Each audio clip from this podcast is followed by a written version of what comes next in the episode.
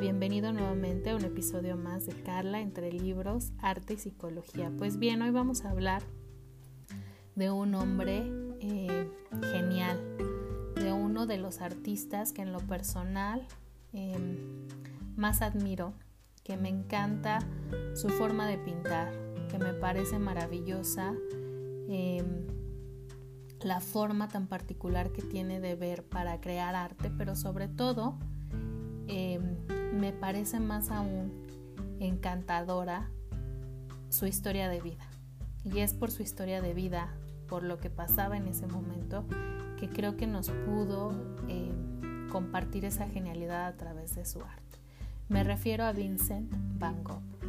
Es un hombre que para muchos han tachado de loco o que tenía, pero la verdad es que lo que tenía era una inmensa carencia de cariño y una sensibilidad exacerbada por la vida, por todo en la vida, por la belleza en ella, pero por, también por el amor y por el dolor.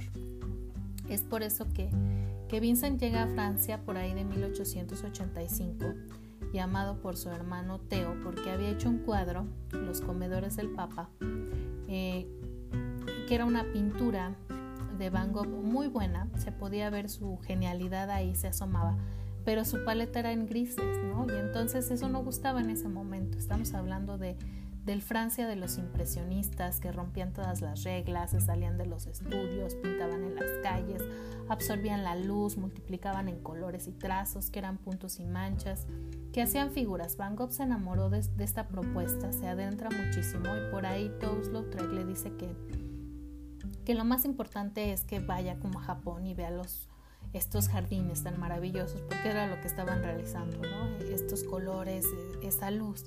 Y entonces, eh, pues Van Gogh decide más bien irse al sur de Francia eh, y se va a su nuevo hogar, a los campos de trigo y flores, y obviamente se centra obviamente en esa intensidad y en ese color para crear ese post-impresionismo que conocemos hoy sobre Van Gogh. Y bueno, voy a hablarte brevemente de, la vida de Van Gogh. Van Gogh es el mayor de siete hermanos. Eh, y su hermano Teo, con quien mantiene una relación muy importante, que es a quien le debemos conocer, a él y a su esposa, conocer toda la genialidad de este gran artista, eh, es se lleva cuatro años con él. Su papá y su mamá tuvieron un hijo antes y fíjense que ella es una cuestión muy rara, se acostumbraba en esa época que si yo había perdido un hijo, al siguiente hijo le ponía de la misma forma. Por alguna extraña razón su madre no pudo abrir su corazón para este hijo que sustituyó al otro. Quizás el simple recuerdo del dolor de la muerte fue demasiado, no hubo abrazos, no hubo sonrisas.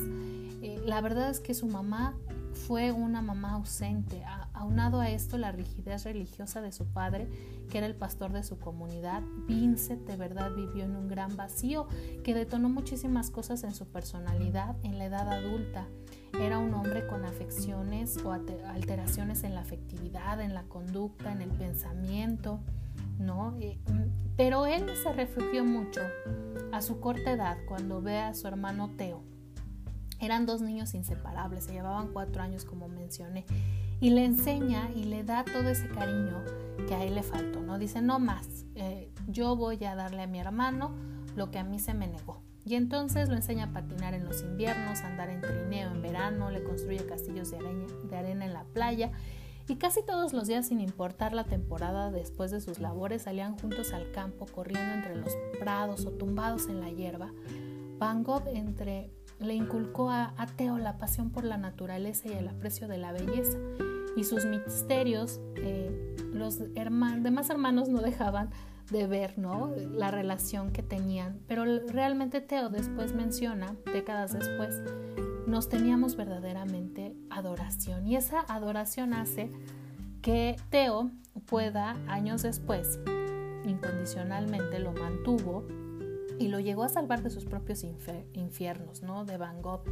Eh, nosotros podemos ver estos cuadros que nos conmueven, los girasoles, los autorretratos, la casa amarilla, eh, en, obviamente, y no tiene nada que ver más con esa relación tan estrecha que tuvo con Teo. Yo creo que sin Teo, Vincent no hubiera pintado, no hubiera tenido esa parte eh, qué era amor, porque finalmente había, venía de vacío, venía de, rechazos amorosos también, su vida amorosa no fue tan buena. Eh, pues si hacemos caso al psicoanálisis ahí está reflejado, porque tal vez no fue, eh, tenía un patrón de conducta, eh, en que iba manifestando y entonces de repente buscaba ciertas mujeres con ciertas características, ¿no? la noche estrellada la pintó después de horas y horas que habló de charla eh, con Teo, ¿no? Durante su visita al asilo psiquiátrico en donde él se internó en 1889. Eh, Vincent terminó ahí con un mito que se cortó la oreja por amor a una prostituta, sí o no.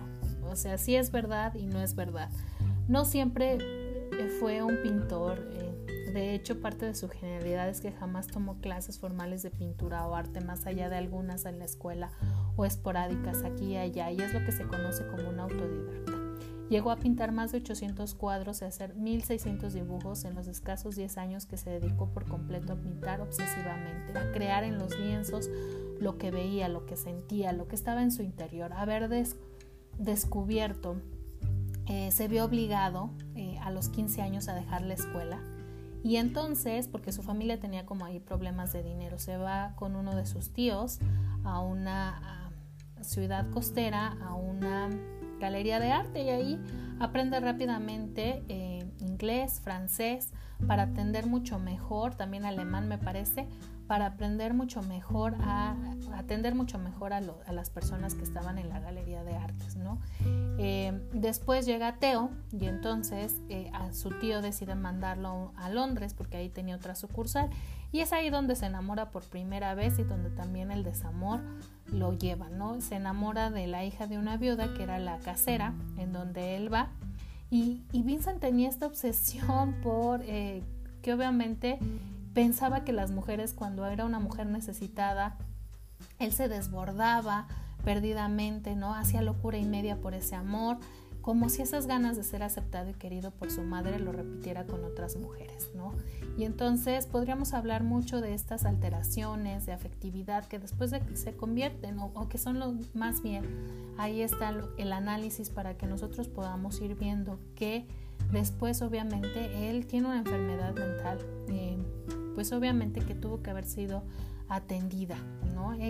obviamente existen muchas versiones alrededor de de Vincent, pero vamos a, platicar un poquito de esta, la más conocida, que tiene que ver obviamente con eh, esta cuestión de, eh, de su eh, oreja cortada, ¿no? Su automutilación. Fíjense que él, después de que va a Francia, se lleva a un amigo, que es Paul Gauguin, que vendría a vivir con él, que él está muy contento porque tendría un amigo con quien comenzar su comunidad de artistas. Le llenó su habitación de la famosa Casa Amarilla de cuadros con girasoles y que obviamente hoy, sería muy conocido. Pero Polo Gauguin ya era una persona, ya era un pintor reconocido, un tanto egocéntrico, carismático y muy adúltero empedernido, ¿no? Nunca fue a vivir con él porque realmente así lo quisiera, sino más bien Teo porque estaba muy preocupado por su salud mental que ya había visto obviamente observado en su hermano todos estos eh, alteraciones, ¿no?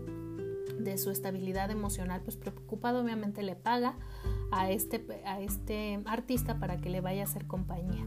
Eh, su relación no es buena y entonces eh, también Kogan empieza a decir que ya no lo aguanta, que es un desequilibrado, que es un exagerado y entonces lo pinta y, lo pinta como en, este, en esta cuestión exacerbada. Llega Van Gogh y ve esta situación y dice, pues sí, creo que sí soy yo, sí soy yo y este, este desquiciado que estás pintando. Entonces se pelean totalmente, él se va, este Kogan se va y termina en una violenta amenaza de su parte de Van Gogh diciendo que obviamente casi casi lo va a matar, ¿no? Con el corazón roto porque no puede crear ni siquiera un lazo afectivo con un amigo, ¿no? Se va entonces Kogan eh, de, de su casa y después, obviamente, eh, Van Gogh, eh, obviamente toma devastado por esta situación una navaja de afeitar y se mutila la oreja izquierda ensangrentada y la envuelve en un trozo de papel tipo periódico. Sale de la casa amarilla, se dirige al burdel que acostumbraba, pide por eh, Gabriela eh, y le entrega el, paquete. Toma este, cuídalo, es algo mío para ti. Esas fueron las palabras de Vincent a esta mujer. En realidad no se llamaba este, Gabriela.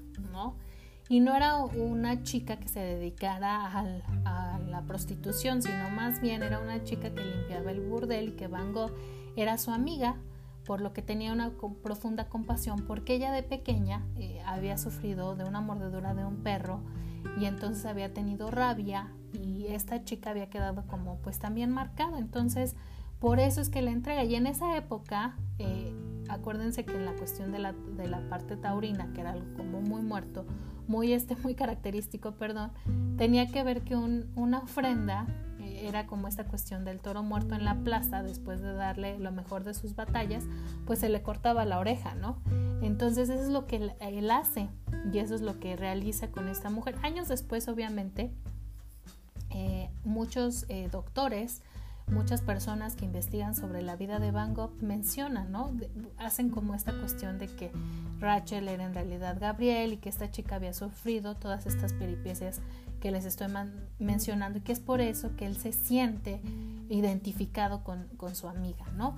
Eh, pero tiene brotes de locura. Imagínate nada más esta situación, pues el pueblo en donde vivía se siente obviamente totalmente sacudido por esa situación y piden que Van Gogh se interne, ¿no? Y si es, en realidad se interna y su hermano Teo no solo paga por una, eh, en el asilo psiquiátrico de San Gen, no solamente paga por una habitación para él, sino paga por otra habitación para que pueda pintar. Y es ahí donde hace 150 cuadros, ¿no? Eh, en su tiempo de paz, cuando él ya estaba en esta cuestión fuera de estos brotes psicóticos, pues su lugar favorito era el jardín para pintar y su actividad predilecta era mirar por la ventana la noche estrellada. El cuadro que le ha dado la vuelta al mundo asombrado con sus tonos azules y sus remolinos de luz fue el resultado de un largo día de plática con Teo. Cuando éste lo visitó, mejoró muchísimo. Y la última noticia que obviamente... Eh, Teo también le dio em, fue obviamente esta cuestión de que iba a ser papá.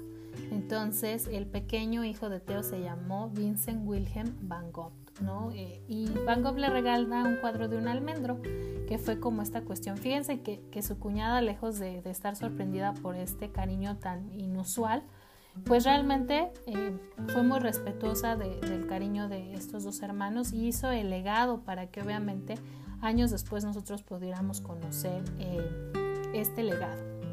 ¿Qué pasó? Después Vincent fallece, mucho se dijo que se había suicidado. Eso no es cierto, ya después se hace un, estudio eh, en el 2011 que la versión de la muerte de Vincent Van Gogh era un intento de suicidio por un disparo en el pecho, pero los investigadores Steve Niffen y Gregory White eh, premios Pulitzer por su libro sobre Pollack sacaron a la luz las inconsistencias y mitos alrededor de la muerte de Vincent.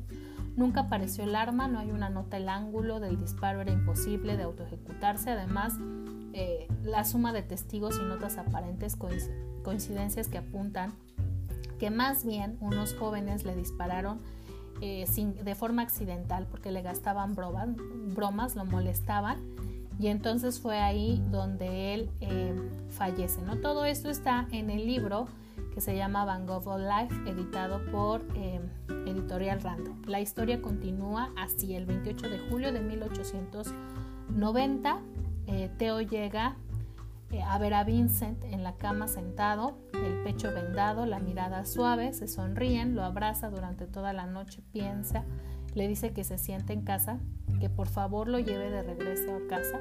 Teo se lo promete, pero no lo pudo cumplir, ya que el 29 de julio de 1890, a sus 37 años, Vincent Van Gogh amaneció muerto en los brazos de su hermano. Seis meses después, repentinamente, con tan solo 34 años, murió de tristeza Teo.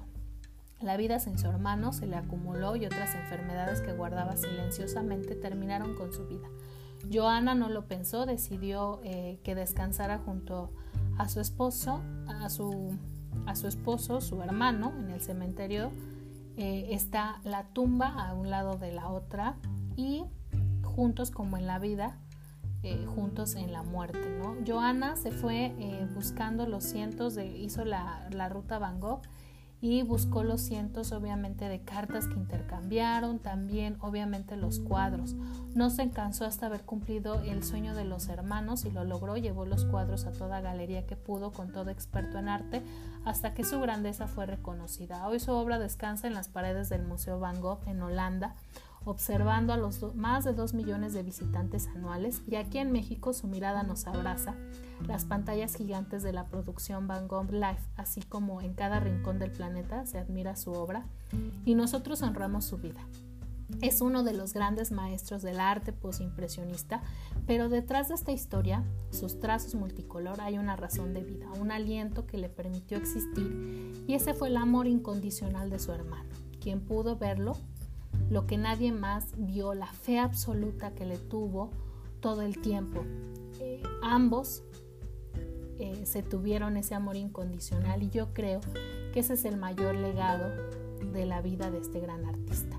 La relación de su hermano, que en todo momento se apoyaron, que en todo momento estuvieron juntos y que sin lugar a dudas sin Teo no hubiera existido este genial pintor que hoy en día podemos admirar que hoy en día podemos reconocer y que nos deja eh, un legado, sin lugar a dudas, de ese de ese post-impresionismo lleno de color, pero no solamente lleno de color. Recuerden que el post-impresionismo tiene la intención de marcar, eh, sin lugar a duda, las emociones, de transmitir emociones, de cuando tú veas un cuadro del post-impresionismo, no solamente veas la luz en colores y trazos, sino que también puedas admirar o te pueda transmitir una emoción.